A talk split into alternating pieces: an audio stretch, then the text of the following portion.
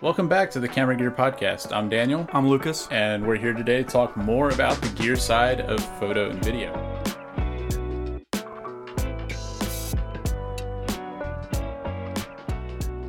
Got some interesting topics today, and we're going to start with some recent drama between Canon and Viltrox. So, Lucas, can you tell us a little bit about what happened there? Yeah, so Viltrox has been making autofocus lenses. I assume that most people are familiar with Viltrox. They kind of come across as like a cheap brand, but really they make some solid lenses, decent optics, maybe not, you know, comparable to like your G Masters and your Red Ring Canon lenses, but pretty good lenses for basically half of what you're going to see as far as price compared to, you know, your Sony or your Fuji's. Viltrox has been making autofocus lenses for R mount and Canon sent a cease and desist letter to them. It wasn't public, but it became public after somebody was asking, "Hey, Viltrox, why did you take these R mount uh, lenses out of the store?" And they're like, "Well, it's not our fault. Canon told us to stop." And I thought that was really interesting because it seemed like for the longest time people have been opening up to third parties. Tamron and Sigma have been making lenses for EF and lenses for E forever. And so to me, I always thought it was a given that Canon was let other people make autofocus glass. But apparently, the autofocus algorithms for R mount aren't public, and they want to have control of it. Is it just the autofocus algorithm, or is it the whole the whole RF mount? I mean, are there any third-party RF lenses? I don't know. I think that Viltrox was the only one who was doing it, but that's not uncommon for for Viltrox. They kind of jump to the market, make something for hmm. any, make things for any mount, and then they sell cheap glass. Cause that's kind of that's kind of their their position. It's like we're gonna undercut everybody, and most people don't need the most perfect glass. They just need something in this focal length. There's probably some Samyang, maybe some Rokinon stuff out there, but I don't know if it's a if it's a mount infringement or if it's a uh, autofocus infringement. Yeah, I'm not sure. And I mean, it is surprising to see because it feels like those third party lenses are still good. I mean, we both have third party lenses for our cameras, and they're good lenses. I mean, we don't have any complaints about them really. And I mean, sometimes they're not as good as a first party lens for whatever reason, but it's a good option to have. And so it's like, it's kind of a bummer that you don't have that option on Canon if they're, if they're not allowing that. It feels like Canon's often compared to Apple as far as like, you know, they're the Apple of the camera industry or whatever. And like they make their own sensor and they're making their cameras and they do the thing where they want to, you know, maybe they don't have the best specs, but they're trying to have like the best overall experience. Like you look at the EOS R and it, it was this flagship camera that was great. And even though maybe the specs didn't totally match up, it was like this whole package. Mm-hmm. And so it's like, oh, Ken's you know, the, like the Apple of the camera industry. And this feels like just another step in that direction. Yeah, it does. And I mean, the RF lenses aren't cheap either. I used to have an EOS R, and I mean, there were a couple of cheaper lenses that came out that 51.8 that was uh, two 250 or something, and there's an 85 that was pretty reasonable. But a lot of those RF lenses are super super expensive. You're paying one or two thousand dollars for a normal lens. Seems like a lot of other camera brands have focused on using Canon's mount. Red, Blackmagic, they both use EF mount, and I, they've since released things with R mount, mm-hmm. cameras with R mount. And I mean, Canon's not giving them a cease and desist for making cameras with their lens mount. I guess they just want to own the lens ecosystem. But there's not like a ton of R lenses, and it feels like these manufacturers maybe made their cameras with the same mount as Canon out of good faith. It felt like a given that R was just going to be the mirrorless version of EF.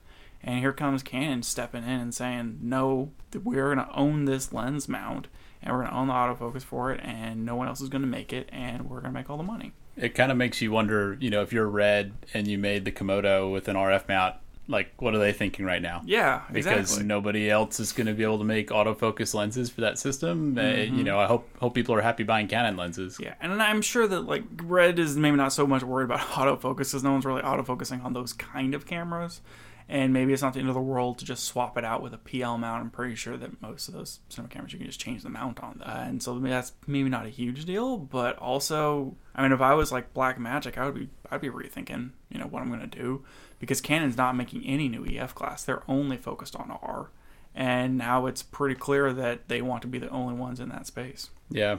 Don't know what to think about that. It's weird to see it. I mean, we don't know what happened behind the scenes. Maybe Sure. maybe Viltrox never talked to them and I mean if it was just, you know, they reverse engineered it and released it, I can understand why they would do that. I mean, it's kind of like trademarks. You have to protect trademarks by suing people that use them. You know, like if you want to keep your trademark, you have to defend it. And I wonder if it's a similar thing where they they have to do this in some way, but obviously Canon is justified in that like they made the camera, they made the lens, and like sure, you know, why not let them own, you know, the the money and everything from that and the profits and, and all that stuff. But as far as like the camera industry and these gear manufacturers, I mean it's it's just kind of been a given that like, you know, if a lens maker wants to reverse engineer your autofocus system and then release something, sure, people can buy it and they understand that like yeah, the autofocus may not really work or may not be that great. I mean, I used a, a Fringer EF to XF adapter for years, and that Fringer adapter came out before Fuji released autofocus, you know, information for their cameras. That was all proprietary, but they they reverse engineered it for all these lenses, and you know, Fuji never sued them as far as I know. And it seems like it was a gentleman's agreement across the board that sure the camera manufacturers may not make the stuff about their mount public, but letting other people reverse engineer it was okay. So I'm a little weird that they slapped Viltrox's wrist. It is weird. Do you think that if you were in the market for a camera, would this would this sort of news stop you from buying into the Canon RF system? It would make me second guess it. I think that whenever you're buying a camera, like people say, you know, you, you marry your lenses, date bodies, and I switched from Micro Four Thirds to Fuji, and I don't think it was a huge lift for me to just sell all of my lenses and then buy new. And you recently did that with you sold a lot of your Canon stuff and, and bought into Fuji. And I feel like maybe that's not so much of the problem, you know, to have to sell everything to switch. But whenever you know I'm making those decisions, I am thinking a lot about you know what lens mount am I getting into, and if I'm investing thousands of dollars into you know good lenses and glass, I want to be able to know I'm going to be able to you know, use it on the next thing. And I mean, you're locking yourself into a camera mount regardless. So whether or not you're locking yourself into Canon's R or you know Sony's E, it's it's whether or not you know you're gonna be okay with using only uh, only manufacturer glass. I kind of agree with you. I mean, I always heard that same logic about you know like dating bodies and marrying lenses, but I don't know. I mean, unless you have tons and tons of lenses, or if you have something really rare or something, it, it doesn't seem like it's that big of a deal to sell stuff and switch. It doesn't seem worth it to me to stay with something that you're not super happy with just because you have lenses in that system. But to go back to the question of like, is this a turnoff for Canon? Depending on what you're doing, you know, you only need you know a handful of lenses, and if Canon had all the R mount lenses that you need for what you're gonna do, maybe it's like it's probably fine. It's frustrating that there aren't any cheaper options. Like you're not gonna be able to go out and buy you know a Sigma Zoom that's comparable but a thousand dollars less. But more often than not, I would prefer to have the brand name lens. I would rather have, you know, all Fuji glass or all Sony glass instead of mixing in some, you know, Sigma and Tamron, even though those are perfectly acceptable lenses and and I have one of each of those for my camera.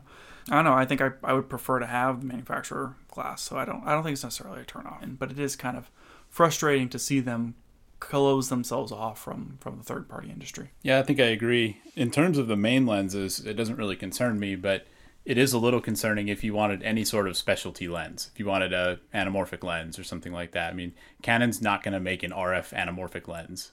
Or maybe they are. Maybe they have one. I don't know. But I it, it just feels do. it just feels like some stuff like that is going to be more limited, you know, and so I'd like to have third parties be able to make stuff like that. I kind of agree. I don't think it would stop me from buying a Canon RF camera, but it's at least something I would think about, and I I'd like to see them reverse that decision.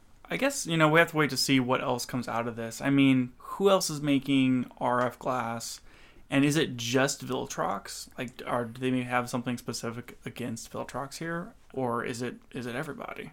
Yeah. Are you looking to see if Canon has? I am looking to see. Sigma has not released any Canon RF mirrorless lenses, Oh. so yeah, there you go. Maybe that's why. Maybe that's why. Well, I think that ties in pretty well with the next thing we wanted to talk about, which was lens adapters. So mm-hmm. sometimes you have a camera of a certain mount and you have a lens of a different mount and you want to use them together. There are all kinds of different adapters you can buy that let you do that. And we've had the opportunity to use a lot of those different adapters. So I thought it'd be interesting to talk about that and kind of what our experiences have been, what the pros and cons of that is, and how we feel about it, whether we would want to use them in the future. So, what have your experiences been with using those sorts of adapters? Yeah, so I guess first I should know which which adapters I've used, and I mentioned it earlier, but uh, I've used the Fringer EF to XF, and I've used some dumb metal, you know, thirty dollar FD to FX, which is old film lenses, and um, on some of the other projects that we've worked on, we've used EF to L mount, uh, which is for uh, Panasonic. And then uh, what what have you used? Well, so we've also used we've both I think used and what was it? I guess an EF to an E, so Right. a Canon lens to a Sony E mount, and then I've used a actually a Viltrox uh, Micro Four Thirds speed booster, so that goes from uh, full frame. EF glass down to micro four thirds, and because that one's a speed booster, it has glass in the adapter, and it what would it, I guess the speed booster basically takes the image circle from the full frame lens and Yeah, shrinks it, it- down to micro four thirds. Yeah, it intensifies the light. It gains you 0.71 times um, on that light coming in, so that it reduces your uh, or increases the amount of stops of, of range you have. Right, and so you you've got both types of things. Not not every adapter has glass in it, and the speed booster has some advantages, but it also has some disadvantages that that you have extra glass between your camera sensor and the lens. Let's set the speed booster aside for a moment. Let's talk about just the adapters. I mean, what do you think about those? Have you, have they been reliable for you? Like, do you feel like it's the same as using native glass, or is it worse? Yeah, so having used used an adapter for a number of different EF lenses to my Fuji camera, I just kind of can't stand it anymore. I'm kind of tired of it. It's you know obviously there's like any lens, there's always maybe like a little bit of play like in the lens mount, especially if you've used the camera for multiple years and you're like swapping a lot of lenses out. There's always like just a smidge of play, um, and it's not a big deal. It's fine. But with the lens mount, it's like there's play where the lens attaches and then also where the mount attaches to the camera. And it always feels like there's just like a little too much, a little too much wiggle there. And I never feel really great about how secure it is. And optically, it's typically fine, but I mean, one of the big advantages of mirrorless is that you can get the back element of the lens closer to the sensor. And What the, effect does that And the have? closer those are together, the sharper your images are going to be. Okay. And so by using an adapter, you are you know agreeing to have uh, like maybe a less secure mount and you know not as natively supported autofocus, and your images aren't going to be quite as sharp as if you were using something that mounts directly to the camera. I mean, obviously that didn't stop me from using like a 24 to 105 or an 85 on my Fuji camera from EF, but after a while it was it just kind of came down to me wishing that I had, you know, more native native glass. And I think maybe half of it was half of it was the build and the connection, but the other half was the autofocus and it not um, doing like the slow focus pulls. And for the specifically for the Fringer, the autofocus function was good enough and it was fine. But for sometimes with an unsupported lens or in you know some edge cases, you would go to do like a focus, and if it was like all the way at infinity and you were trying to focus to you know minimum, the um, the lens might like the adapter might geek out, and then you know the lens starts like slamming against its uh, edge of its autofocus, and it's like click click click click click click click click, and then the camera shuts down. Uh, I know that you had that problem with the Viltrox on the GH5, where you like oh we guess the camera locked up, and I had to pull the battery out. Yeah, I was I was actually going to ask if you had experienced any of those issues because you mentioned that the adapter's a little bit loose on the frame, and I was curious whether that was a just a feeling, you know, or like like or whether you had actually seen effects of that. Because what I saw with the Viltrox one, I mean, those adapters all have electrical contacts in them because it has to be able to send signals from the camera through the adapter and then to the lens so that you can actually do the autofocus and all that. And yeah, with the Viltrox, sometimes I, I think it was because it was a little loose, but it was like sometimes it would glitch out and, and do something to the camera to where it would lock the camera up. And I couldn't even turn the camera off with the switch. I had to pull the battery out Yeah, to reset it, uh, which is really bad whenever you're in the middle of trying to shoot an event or something and the the stuff is happening right in front of you. It's mm-hmm. you know okay guys, sorry I've got to turn my camera off and back on. Uh, I mean hopefully I get to the battery because I need to get get to it to fix this thing. It's just not a good experience. specifically with that problem on on the GH5 and the Viltrox, there was a situation where you pull the battery out and you put it back in, and you're not guaranteed what settings you're going to go back to. And there was some stuff that I was editing that you shot on a project where the white balance was totally off because you had to pull the battery and Nick didn't realize that it changed the white balance on you. That's a good point. Yeah, so like that's that can be frustrating. And and I have to admit, I mean that's a cheap adapter. So yeah, it is. So you can buy Metabones is the company that makes good speed boosters, Mm-hmm. and the Metabones Micro Four Third speed boosters somewhere around six hundred bucks, something like that. And my Viltrox one was like one hundred and forty. You know, so it's definitely it's definitely like the budget option, but it just doesn't give you a good feeling about your gear whenever you're using it, and it's not reliable, and you don't know what's going to happen. The EF to E adapter that we've used is Metabones, right? That's right. I once I once always felt almost native. I mean, I haven't really had any issues with that. I mean, we use it mostly in manual focus, but I've never had problems with it either, and I think it's better than the Speed Booster in the sense that it doesn't have the glass mm-hmm. in there. I think that that helps. But I agree, I haven't haven't any trouble with that one. I would be really interested in doing a speed booster to APS-C because uh, it makes it almost as large of an image as as full frame, and so you can get like that you know full full frame look or whatever. Uh, with the speed booster, maybe get that extra you know one ish stop of light. And so I've been really interested to try something like the Metabones, you know, EF to uh, XF adapter, but I never have. And I know a lot of people, some people do. Some people do use those. Um, but I do want to try. Maybe we said a lot of negative things about these these adapters, so I'm gonna I'm gonna try upselling on it. I bought one specifically without the speed booster in it because I wanted. I just want. I didn't want anything extra in there. I didn't want to like lose lose any light or lose any sharpness or have any um, you know bowing on the on the edge and whatever. And using and using that fringer with the contacts in it, I mean it report every single photo video I took. It reports back what lens I took it on with the f stop correctly. And so that information is always communicated back, and even says, you know, like, oh, this was a Tamron EF85. So that's great, and that works. And then if you're adapting to a smaller to a smaller sensor, which you know obviously you can adapt EF to E, which is full frame to full frame. Sometimes you can get vignetting, but what I was doing, what I've been doing, is adapting EF to XF, and so you're you're cropping out the center of that lens, which is going to be the sharpest portion of the lens. So you're you're kind of cropping out the best part of it, and then it gives you this whole other range of focal lengths. I mean, most of your zooms are going to are are you know the full frame equivalent of 24 to 70 or 24 to 105. And whenever you go to buy your primes, like Fuji makes a bunch of great primes, but like they make a, a 35, which is roughly a 50. They make a 56, which is roughly an 85, and they make a 90, which is roughly a 135. But they don't make a 135 and they don't make an 85. And whenever I go and I shoot on the Canon 24 to 105 f4 lens, I mean that's like 35 to you know almost 150 and it's kind of fun and interesting to have this different range because it gives you the opportunity like you get more reach if you're shooting event stuff or um, just kind of have a different effect. I i really loved shooting on that 85 millimeter lens on aps-c i mean it was the equivalent of maybe like a 120 millimeter you know portrait type lens but the compression was phenomenal and it just like it made everything look super super good so i kind of you know I like and will keep using the adapter for that reason because it opens up other opportunities to me.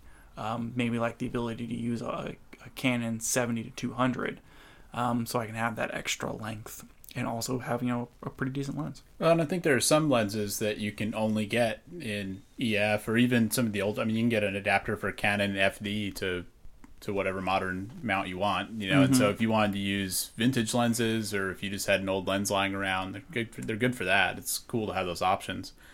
I think they make a lot of sense if you already have lenses in a different mount or if you have a reason to own lenses in a different mount. So, you know, if you own a Canon EF camera and you own a Fuji camera or a Sony camera, then sure, you can buy an adapter for two to five hundred dollars and be able to use all of those lenses on both of your cameras. That's that's cool to have that ability. But I guess where I draw the line is, I don't. I, if I was looking to buy a lens for a camera, I think my first choice would always be to buy something for the native mount rather than buy something that I'm going to adapt. I mean, when I sold all the Canon gear, I kind of mentioned that earlier that I sold a bunch of Canon gear. I got into Fuji.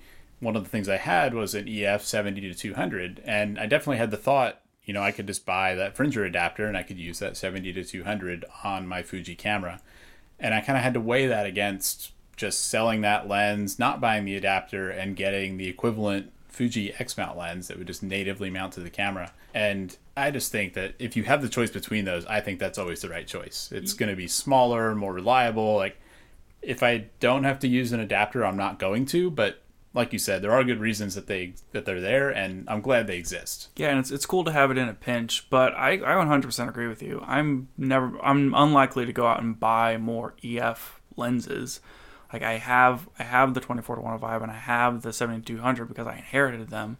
And it's cool to be able to like use them, you know, or for the period of time where you were using EF lenses, I could borrow one of your lenses. Mm-hmm. But the adapters kind of ended up putting you in a you in a weird spot specifically because you had the RF and you had the GH5 and then you had a series of EF lenses that you were adapting to both cameras and so you kind of had lenses that matched both cameras but didn't mount to either one natively and then you're like, I don't want to buy any more EF lenses because they don't mount to any of my cameras.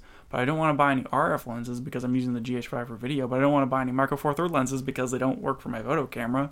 And maybe I don't want to buy more Micro Four Third cameras. And so like you were in a in a tough spot. You feel like you couldn't buy any lenses. Well, and that's that's kind of the funny thing about EF because I mean the other thing we haven't mentioned is that some of these newer mirrorless mounts you can't really adapt to other mounts because because that distance between the back of the lens and the sensor or the flange distance is so Yeah. short like you know you can't take a Canon RF lens and adapt that to a different mount there's just not enough space for that adapter Right, that's worth that's worth explaining maybe a little further. Is like the whole reason you can adapt things is because the distance from the sensor to the back of the lens has to be a certain exact distance. And whenever you take the mirror out of a camera, you have, you know, a pretty good a pretty good distance there that you can work with. I think that there are some mirrorless to mirrorless adapters because the distance for um, E mount is actually pretty far compared to something like uh, Nikon, which is which is extremely close. Um, but you're still dealing with like millimeters. Yeah, yeah. I maybe they exist, but I mean, just as an example, I haven't really seen anything where you can take a Canon RF lens and adapt that to any other system. No. Well, they're not going to let you anyways because they'll just sue your pants off. that's, that's true. Don't try to make that adapter. Bad happen. bad idea. yeah, boy. So I I would be interested in in trying more more adapters in the future, specifically to do the speed booster thing, because bringing that back into the conversation that might be a reason to do it. You know, maybe you want to have those extra stops of light, or maybe you want to make your APS-C or Micro Four Thirds camera look more like a full frame camera, or or whatever. And I would be interested to see, you know, what is what does that full frame look on a Fuji lens? I mean, we have to we have to say speed boosters are super common. It's not a rare thing to get. Plenty of people use them. It was a really common setup when the Blackmagic 4K was uh, was a popular camera because that camera had a micro four thirds mount, Mm-hmm. but everyone wanted to use EF lenses with it, and something like the Sigma uh, 18 to 35, people wanted to use that on the Blackmagic camera, and so it was like everyone buying the Blackmagic 4K just put an extra six hundred dollars in their budget to buy the Metabone Speed Booster, and it was a very common combination. Yeah. I mean, it was so common that when they came out the 6K, they just gave it an EF mount because it's what people wanted. Mm-hmm. But I mean, something like that makes sense. And I used to own that 18 to 35, and it was great that when I put it on the GH5, it was giving me f1.2. Yeah, I mean, it was you, you, you do get that extra stop of light and a little bit of a wider field of view. I think I think it multiplies uh, going from EF to micro four thirds. It multiplies it by like 0.7x or something, Yeah, and so you know get a little bit a little bit wider view. And I mean, it was nice. I liked it. I, I didn't like the specific adapter I had, but I'm on board with the idea of a speed booster. I think. I guess maybe one of the other advantages slash disadvantages would be, you know, that that extra element in there may soften up the image, but like. If your complaint is that you've turned the sharpness down to minus four on your XH2S and it's just still too sharp, you could put like an old crappy vintage lens on a speed booster and then put that on the camera, and it probably would be just incredibly soft. I mean, the speed booster is basically just like having a ProMist filter built in, right? I mean, usually what I like to do is I like to take the speed booster and rub some Vaseline on it and then put the lens on there. yeah. And that makes it even softer. Yeah, yeah, yeah. Don't try that at home. That's how they shot all the um all the dream sequences in Veronica Mars. Oh, that's so gross. How do you how do you clean that off? I don't know. Maybe like you have your Vaseline lenses over here, like you take them off the camera and you set them like end down into the Vaseline, and that's just how you store them. I mean, that's def- that's definitely a use case for renting gear. Why is this sticky? Don't worry about it. We were shooting a dream sequence.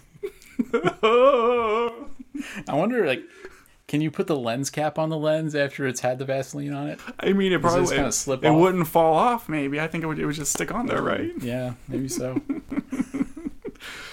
Okay. I don't know about that. Yeah. Let's let's move on.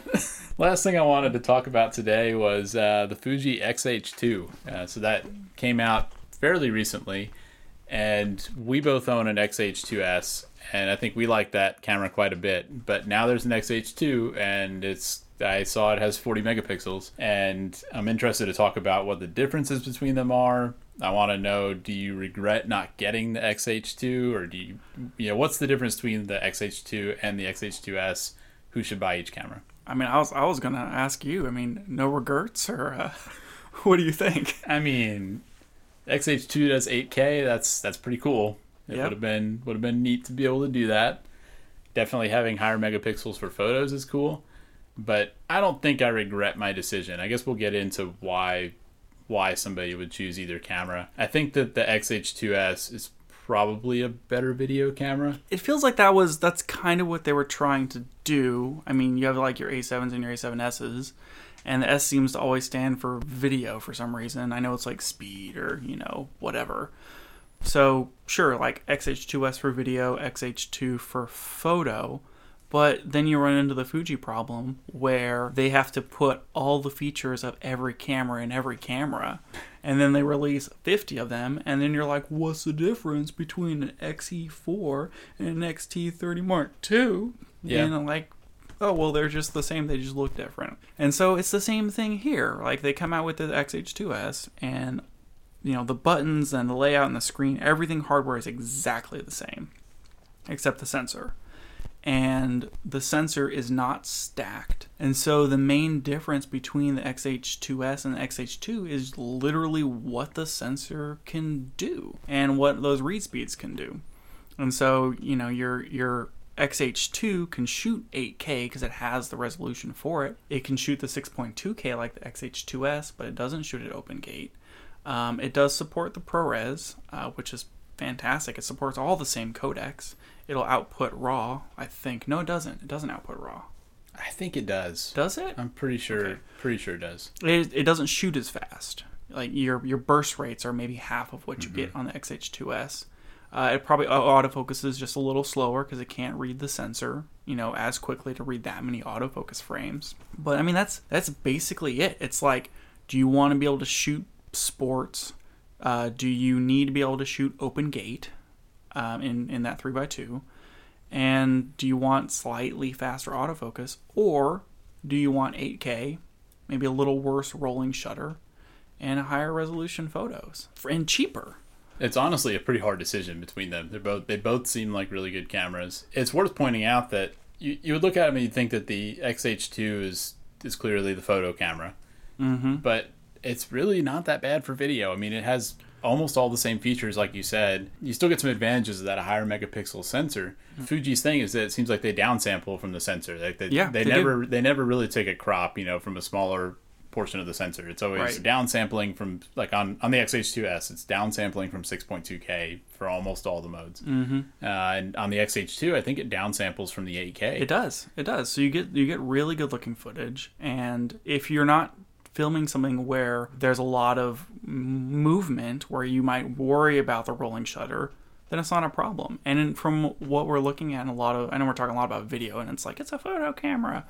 But you know, a lot of the reviews that have come out thus far, the rolling shutter in the XH2 is not any worse than something like the XT4 because it has that newer processor in it. So it's sure it's not an XH2S, but it's still pretty good. And I think one quick thing that we also didn't cover um, as far as different is F-Log 2. The XH2S will do the because it can read so fast, it will do the 14-bit read on the sensor and then give you that extra stop or so of dynamic range in in video. Yeah, with with F-Log 2 specifically. With F-Log 2 specifically. F-Log 1's the same on both cameras. F-Log 2 is better on the XH2S. But then also like none of this matters for photos because you're shooting 14-bit RAW for photos regardless. Yeah. So it's like only specifically if like you need open gate or you need one extra stop of dynamic range or you need better rolling shutter, like why buy the XH2S for an extra five hundred dollars? Yeah, it, you know, thinking about it, it's really surprising that there's that big of a price difference between the two. Yeah, it is surprising. If you really care about photos and if you don't need the specific things you just mentioned, yeah, it's like why not just get the XH2? Now, is is there a difference in the noise or in the low light performance? Because I mean, same sensor size, but they're putting 40 megapixels in one versus 26 in the other. We always hear that having larger pixels lets in more light. Is there a difference there? Have you seen anything? I haven't seen anything as far as noise performance. I think the noise performance on both these cameras is uh, pretty incredible. I haven't seen anything that says that the XH2S is better significantly than the XH2 as far as its its you know noise performance. But I would expect that maybe like maybe a smidge. I also think that a lot of the discussion of noise on these cameras where you know people are like oh well the noise just looks so good i think a lot of that just comes down to x trans and that the, the pattern of the noise looks less uniform because the pixels are less uniform and so you get this this interesting x trans noise kind of look definitely sound like a Fuji fan right now. I just I can't help myself. I love my Fuji, but I I personally wanted I wanted 40 megapixels for photos. I wish I could crop in just a little more. I feel like I'm 26 is okay, but I want more resolution for the pictures that I take. And that was one of the things I was looking forward to with the new Fuji cameras coming out. Because I mean, a year ago, you know, 2021, I was like, I'm gonna buy the new, I'm gonna buy the, the XH2 when it comes out. Like that's what I'm gonna do. It's got to be coming. You know, September this year. And then September they were like, just kidding, it's coming out next year. And so, you know, I was eagerly waiting for it. And when the XH2S came out, I was like, pre-order right now. And they announced that they were to come out with the XH2 in the Fuji Summit in May. And so like I knew it was coming and we knew it was to be 40 megapixels and we knew it wasn't to be stacked. And so that's why, you know, maybe I took a day or two before I pre-ordered it because I was like, well, do I need to wait to see what the XH2 is going to be? Do I want those 40 megapixels?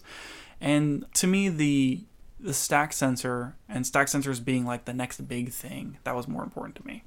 And I wanted the stack sensor more than I wanted the higher resolution. Fuji hasn't released a f- official list, or they're about to. I mean, I saw it on Fuji Rumors, but not all of Fuji's lenses can resolve to 40 megapixels.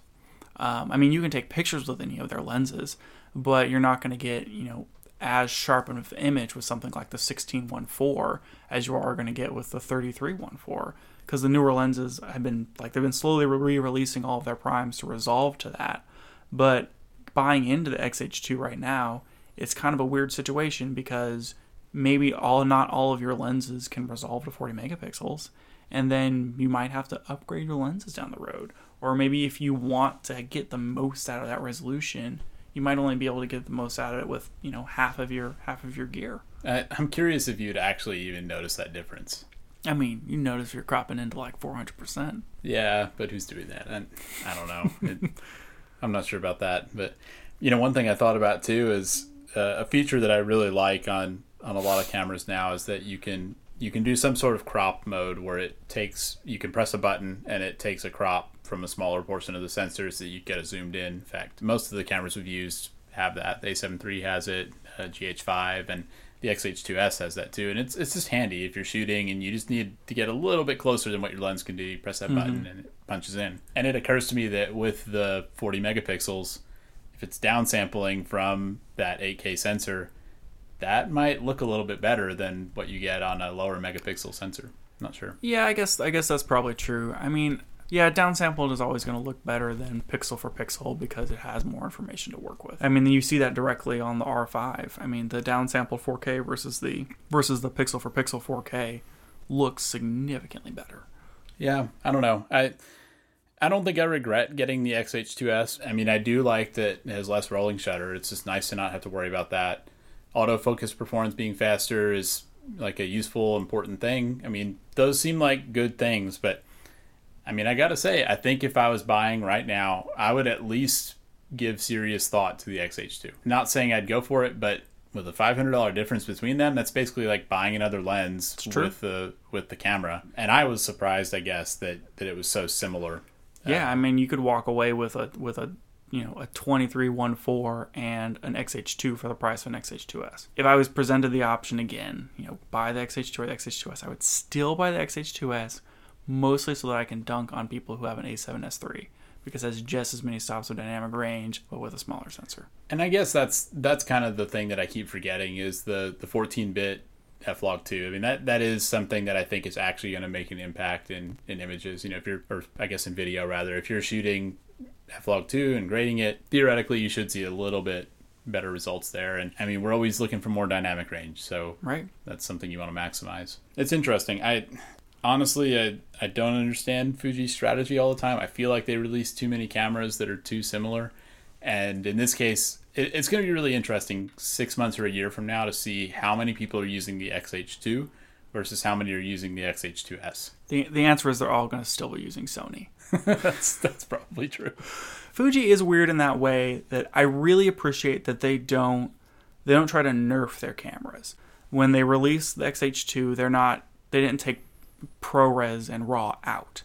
They were like, we have these features. It's gonna if it works, we're gonna ship it, and I, I really appreciate that. It does make their camera line a little weird, and that they're gonna release an XT5 somewhere down the road, and it's going to basically be an XH2S but with with the physical dials instead of the PSAM on top.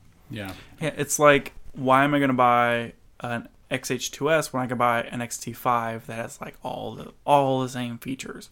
So maybe they won't do it. I am curious to see like what they decide to keep and what they decide to decide to not. Maybe they don't put the stack sensor into the XT5. Maybe it's 40 megapixel. But that's just kind of been Fuji's approach is like all the features in every new camera. But it does make it kind of hard or maybe easy to pick between their lines. there's a stark contrast there. I mean, if we kind of bring it back full circle, we started off today talking about Canon, and that is definitely not something that Canon does. No, and don't. Canon has come under fire many times for nerfing some of their lower cameras. I, I saw somebody talking about this recently, and they said they pointed out that one big difference is that Canon has a cinema camera lineup, Yeah. and so Canon's trying to protect that, and they they want to have tangible features that make you move to you know C200, C300, whatever. Fuji, on the other hand, doesn't do that. Like they don't. Fuji doesn't make cinema cameras. They make cinema lenses. They make cinema lenses that cost ridiculous amounts of money, but they don't make cinema cameras, and so they have no reason to hold anything back from something like the XH2 or XH2S. And I mean, that's definitely something that draws me to the to Fuji. It's nice knowing that everything the camera can do is in there. It's just interesting to see kind of the difference between their approaches there. So if you had, you know, if you were starting fresh, you didn't have you didn't have any any glass, any camera, and you're looking at you're looking at an XH2, XH2S for you know between two thousand and twenty five hundred dollars. Is there something else that you would consider over that? I mean, what are your other options for that price range? Yeah, that's a good point because we we've kind of we've kind of talked about that. It's it's it seems like it's in a, a unique spot in the market. I don't I don't really know what's in the same in the same boat. I guess the GH6 is around the same price, Sure. and maybe that maybe the GH6 is better for video in some ways. I don't I don't really think it I don't really think it is, but Yeah, the GH6 GH6 has a lot of really great video features, but something like an A7 IV costs twenty five hundred dollars brand new, and so like you know you're directly competing with a full frame camera there. But I don't know what other full frames you're going to compete against. I mean, it's the Fuji is going to be more full featured than something like um, what is it a Z50, and then uh, Canon you know, R6. Sure, Canon R6 is 2500 Yeah, I think it's 2500. Okay, so you're looking at you're looking at you know the, their low mid range for, for Mm-hmm. Canon. I would say the A7 IV is like the general use camera for for Sony, and that's a pretty good camera, but their lenses are just so expensive. Well, that was what turned me off of when I was looking at cameras. That was what turned me off of Sony was that I didn't want to pay for their lenses because all of their lenses are 1200 and up. Yeah, I feel like that's a really it's a really important cross shop to look at. Is like you have your A7 IV and you have your XH2S, and obviously the big difference between those two cameras is you know full frame versus APS-C, and you have to decide like does the sensor size matter? And ignoring like the lenses, because you could get some Sigma lenses for Sony and, and make them cheaper. I think the Fuji is still a better buy. I think that the colors are cooler, not like colder, but like film simulations and Eterna and an F-Log 2. I mean, that's all great. And then you just get more more like video features. It's a higher it's a higher end camera. I would say it's more comparable to something like, you know, the the A1, right, rather than the the A7 IV. It's at least comparable with the A7S3. Sure, yeah, which is, definitely which is a comparable full to that. thou- which is a full thousand dollars more expensive. and and you get you get more more codecs. Like the A7 IV doesn't shoot ProRes. It will shoot 10-bit internal finally. But I did this I did this cross comparison whenever I bought my XT3. I was like, should I buy an XT3 for 1800 bucks or should I buy an A7 III for, you know, $2000? And no, they're basically the same price, but uh, whenever you're shooting whatever you know 4K on an A7 III, it's shooting it at 50 megabits per second. Versus the XT3, I can shoot all intra 400 megabit per second and get a much higher fidelity image that I can color grade and do whatever I need to with. And I just feel like, as far as a complete package, the Fuji just has all of it. And unless you need like a bigger sensor or better autofocus, I have trouble, you know, seeing why I'm going to get the A7 IV over over the X-H2S. Yeah, if you're starting, if this is your first camera, I kind of agree. I mean, I think where Sony has a good advantage is that there's a clear, there's a clear progression through many of their cameras. You know, you could Sure. start with something like an A6400. You could buy lenses that you can then use on an A7 IV, on an A7S3, on an FX3. You, know, you you have kind of a clear upgrade path. Maybe that's a good thing about it, but at that twenty five hundred dollar price point, I kind of agree with you. I think that I think the Fuji makes more sense. I mean, clearly we both feel that way. We we bought the camera, but Right. I mean, it's a it's a very strong competitor, and and there's not really anything else out there that has comparable features at that price point. No, no, they they're in a really really sweet spot right there. And I don't know, I guess like there's such a such a push for full frame. It's like you can't be taken seriously if you're if you're not full frame. And so I'm obviously that's a big argument for for the A7 IV. And I think the E lens mount is kind of the next thing. Like EF for the longest time was, you know, that's what the cinema a lot of cinema cameras use. I mean, if you're not shooting, you know, like really really expensive, you know, anamorphic or PL or Leica, um, you know, it's it's EF, and you know, I think that E is maybe going to take that spot. Sony Lee has their mount open, so like Sigma and Tamron and all these, like everyone makes everything for E, and you can find E mount glass used all over the place because everyone's mm-hmm. using Sony, and so I think with like the prevalence of E mount, you know, it, it's it's so ubiquitous. That's a pretty good reason to buy into that system. Yeah, I mean that is a point in its favor. I think even even some cameras like the Ronin 4D support uh, E mount. Yeah. And that's that's a downside to Fuji. I mean, we're probably not going to see other camera makers supporting Fuji X mount. We're lucky enough that there are third party X mount lenses because that was not always uh, a guarantee either. I mean, are there any other competitors in that price bracket with those features? I mean, you could probably get a used S5. I think like the S the S1, not the S1H, but the Right. the more photo oriented S1, I think is around that price.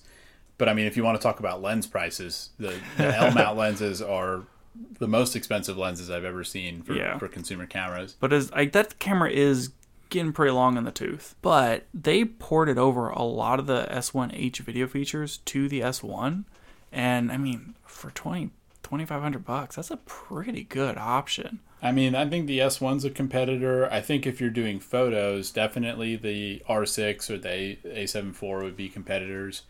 And then for video, I think you you have to look at the GH6 and the Blackmagic 6K and 6K, 6K Pro. Those are those are all in that in that mm-hmm. range. I guess we haven't talked talked at all about the OM-D E-M1. Is that a Micro Four Thirds? Yeah, the that's Olympus, right? Yeah, that's the new Olympus camera. That is the other camera that has a stacked sensor. And like it has incredible IBIS. And if you need something that shoots at a long range in a small package, I mean it's a great option because I mean you get the 2x crop on it, and so you can have this like tiny little lens, and you can shoot whatever a thousand millimeters. Versus you know someone who's coming from full frame is like carrying you know a log in front of them, and Yeah, I mean, Micro Four Thirds is definitely nice for the size, but I just can't. I can't imagine buying another Micro Four Thirds camera at this point. It, it just doesn't seem like there's enough future in that system. I would I would agree. It feels like everyone's kind of moving away from it, and we talked about we've talked about stack sensors before and how you know that's really closing the gap and trying to you know maybe there's still some optimization for sensor size. I'll argue all day for APS-C. Like I like I like the size of the cameras. I like the size of the lens. It's really close to Super 35, and I really like Super 35 because like film and, and all this stuff. And so I just I'm a big nerd about Super 35 and APS-C, and I feel like it gets a bad rap because it's not full frame. And then I will happily turn around and tell you that Micro Four Thirds is too small, and it's too noisy and doesn't get enough light, and I don't want to go back to Micro Four Thirds. Yeah, I mean, I, I fought all those problems with the GH5. It was always a struggle not having enough light, and it's telling that I use the speed booster almost all the time with that camera because you know it's basically like, how can I make up for the shortcomings of this camera? Sure. I mean, there are advantages to it. I mean, we mentioned the smaller lenses. I think IBIS probably works better on Micro Four Thirds because that because that lens is or because the sensor's so small, and GH5 and GH6 have incredible IBIS that's probably still unmatched. I mean, the But- other the other thing though is just kind of a mentality thing. Like I think the GH series is really interesting because Panasonic has not held back on those at all. Uh, the video features on the GH5 were incredible for their time, and it still holds up now. It's still the only camera in that price bracket that can show you a waveform, show you a vector scope, stuff Yeah. like that. And I mean, those are definitely great features to have, and uh, you know, not something that most other camera manufacturers have done in cameras in that price bracket. I still don't think that Micro Four Thirds is long for the world, long for this world. It's sure the the OMD came out and the GH6 came out, and like there's a lot of space for it for if you need the the small camera or the or the long lens. But the OMD is is 16 megapixels. The GH5 is maybe 20, and that's about all you're going to get out of it. And I know like resolution isn't everything, but whenever you're shooting photos, and especially if you want to print something, I feel the you know 23 is is pushing it as far as megapixels, and I, I really would like something more. The 40 megapixels in the in the XH2 is the most you ever we've ever seen in, a, in an APS-C camera, and I think that you know. 40 is pretty good. I mean, that's comparable to to a lot of the full frame market out there. And so I think that that gives a little more life to APS-C as as a sensor size option, especially when you're trying to optimize for it. You're, we're not going to see a 40 megapixel micro four thirds camera. Yeah, I, I agree. I, I don't think they're going to last that much longer. That's that's why I have moved away from that system. And I mean, it's un, it's unfortunate, but it's just it seems like technology has passed it by. I mean, if you need mm-hmm. something that's that portable, then use your phone. Sure. I mean, that's a really good point. Anything else we need to talk about? I think we've just about covered it. Thanks for joining us. And if you enjoyed this, make sure to rate us on iTunes and let your photography friends know about the show. We'll be back with more next week.